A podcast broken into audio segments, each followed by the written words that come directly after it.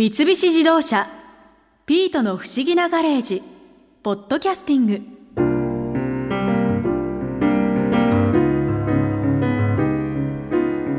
マリア先輩宝くじの魅力分かっていただけましたか？そうね。もう一押し欲しいかな。あじゃあ宝くじの歴史を振り返ってみましょう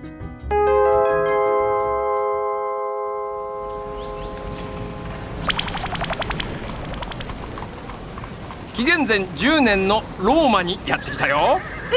宝くじって紀元前からあったんですか？いやいやくじの歴史はさらに古く紀元前500年頃の古代アテネでは不正を防ぐため政治家や官僚はくじで決められていたんだぞ。そしてこの紀元前10年のローマではあ宮殿にたくさんの人が集まってますね。これから晩餐会が行われるんだ。ではどんな時代のどんな言語もわかる都合のいい装置をつけて行ってみよう。はい。おいもうすぐくじ券のオークションが始まるぞ。はあまたくじか。皇帝の晩餐会に招かれるといつもこれだ。あのー、ん？なんだこの平たい顔の女は。ああ？古代ローマ人だからってテルマエロマエみたいなこと言ってんじゃねえ。うん失礼しました。あのくじのオークションって何ですか？あ？もうアウグストゥス皇帝の宝くじだよ。皇帝が出した豪華商品がもらえるくじをこれからみんなで競り落とすんだ。ええ面白そうですね。それがそうでもないんだな。えだって豪華商品がもらえるんでしょ？確かに豪華な商品がもらえることもある。ただしそれは皇帝の気分次第だ。金銀の食器や貴重な硬貨が商品の時もあればヤギの毛やヒカキ棒といったつまらないものが商品の時もある。大金を出してつまらないものが商品のくじを競り落とした時は目も当てられんよ。ええそもそも何が当たるくじかもわからないんですか？それひどいですね。そんなくじのオークション参加しなきゃいいじゃないですか。そういうわけにいくか。皇帝の宝くじなんだぞ。そうだ。もし入札を拒否したら左遷。下手したら命の危険だってあるんだ。けどなたまーに得する人もいるから。大抵みんな損してるんだけどね。ほらオークションが始まるぞ。おう。なかなか悪どい金儲けに聞こえただろうがローマの初代皇帝アウグストゥスは宝くじの収益を公共の建物や神殿の建設道路や水路などインフラ整備に充てていたんだ。え国のために使われていたんですか？ああ古代ローマの大部分は宝くじの収益によって築かれたと言ってもいい。現在の日本の宝くじも収益が公共事業に使われるって聞きますけど紀元前の大昔もそうだったんですね。うん。では次に行くぞ。Here we go!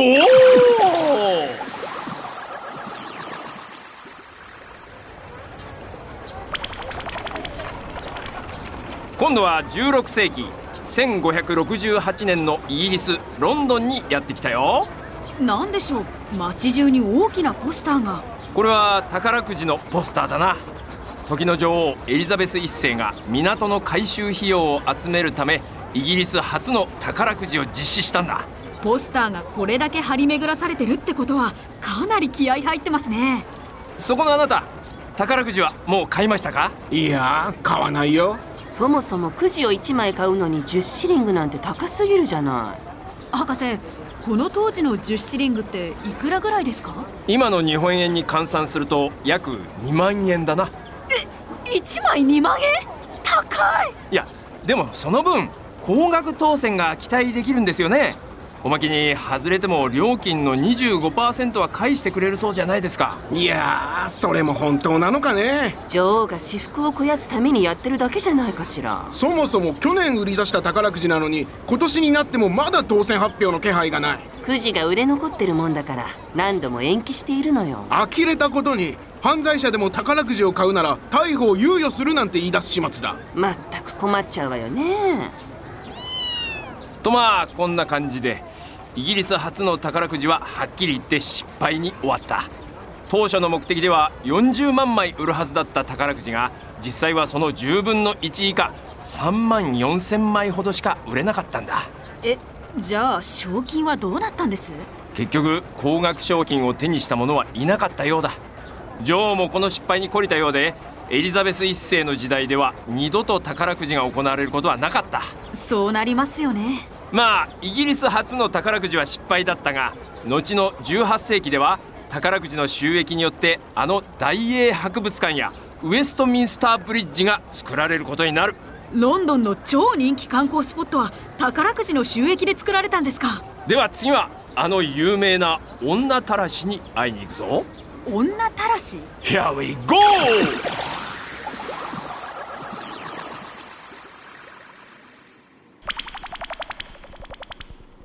18世紀のフランスにやってきたよ。さて国王は愛人のポンパドゥール夫人が創設した陸軍士官学校の運営資金がなく困っているご様子。しかし 私に良い案がございます。博士あのキザったらしい男性は？世界有数のプレイボーイで知られるジャコモ・カサノバだ優れた作詞でもあったカサノバは財政家のデュベルネーにこんな提案をした。これならばほぼ費用をかけず国民は喜んで金を出すでしょう。国営の宝くじか。ええ1から90の数字の中から5つの数字を無作為に選びます。参加者が1つの数字をかけ当たれば掛け金は15倍に2つの数字なら250倍3つなら4800倍4つなら6万倍5つすべての数字を当てれば100万倍になります。100万倍？自分で数字を選ばせるんだろ？万が一5つすべての数字を当てる者が続出したら国はさらに困窮することになるじゃないか。万が一どころかそんなことが起こるのは4400万人に1人の確率です。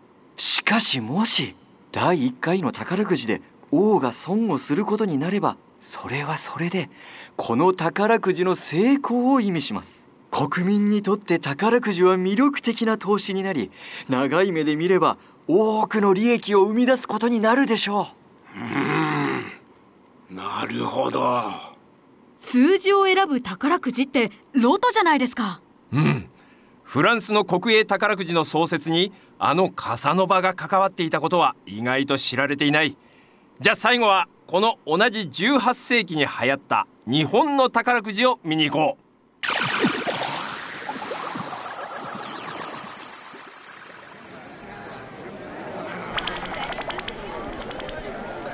18世紀の江戸にやってきたよ。ここは神社ですね。お祭りでもやってるんでしょうか。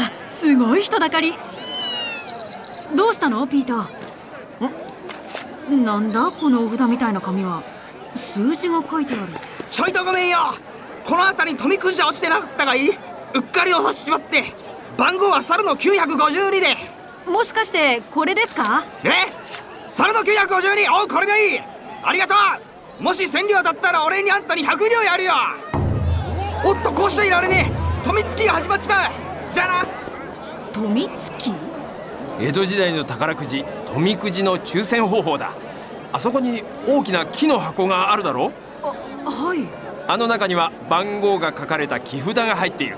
そこに霧でやっと刺して刺さった木札の番号が当たりというわけだ。1番千両は牛の362番江戸時代富くじは主に神社仏閣の修復費用を集めることを目的に行われた。これが日本の宝くじのルーツなんだ。外国の宝くじも日本の宝くじも始めた目的は何か事業をするための資金集めだったんですね。だから19世紀のイギリスの実業家トマス・ビッシュもこう言っている。宝くじは支払う余裕がある者だけが納付する任意の税金と言えるだろう。この税金はさまざまな財源の確保に大きく貢献しまた何百という雇用を生み出すのである。へえ。ではそろそろ現代に戻るとしよう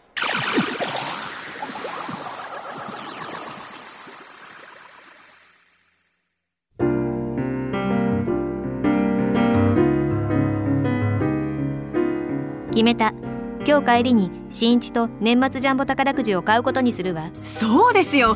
当たるか当たらないかはともかく発表までワクワクできますからね。そっちはどうでもいいの。私は新一のワクワクしてる顔が見たいと思ったのよ。ふふふ。絶対可愛いじゃない。うーん。マリア先輩の趣味わからないな。博士を好きとか言ってるあんたに言われたくないわよ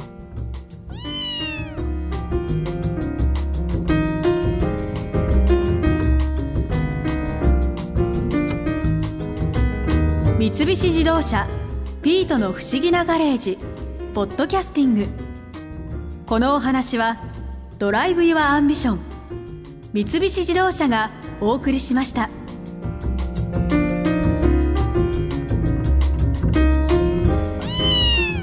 ここで耳寄りなお知らせですピートの不思議なガレージをもっと楽しみたいという方は毎週土曜日の夕方5時東京 FM をはじめお近くの FM 局で放送の三菱自動車ピートの不思議なガレージをお聞きください。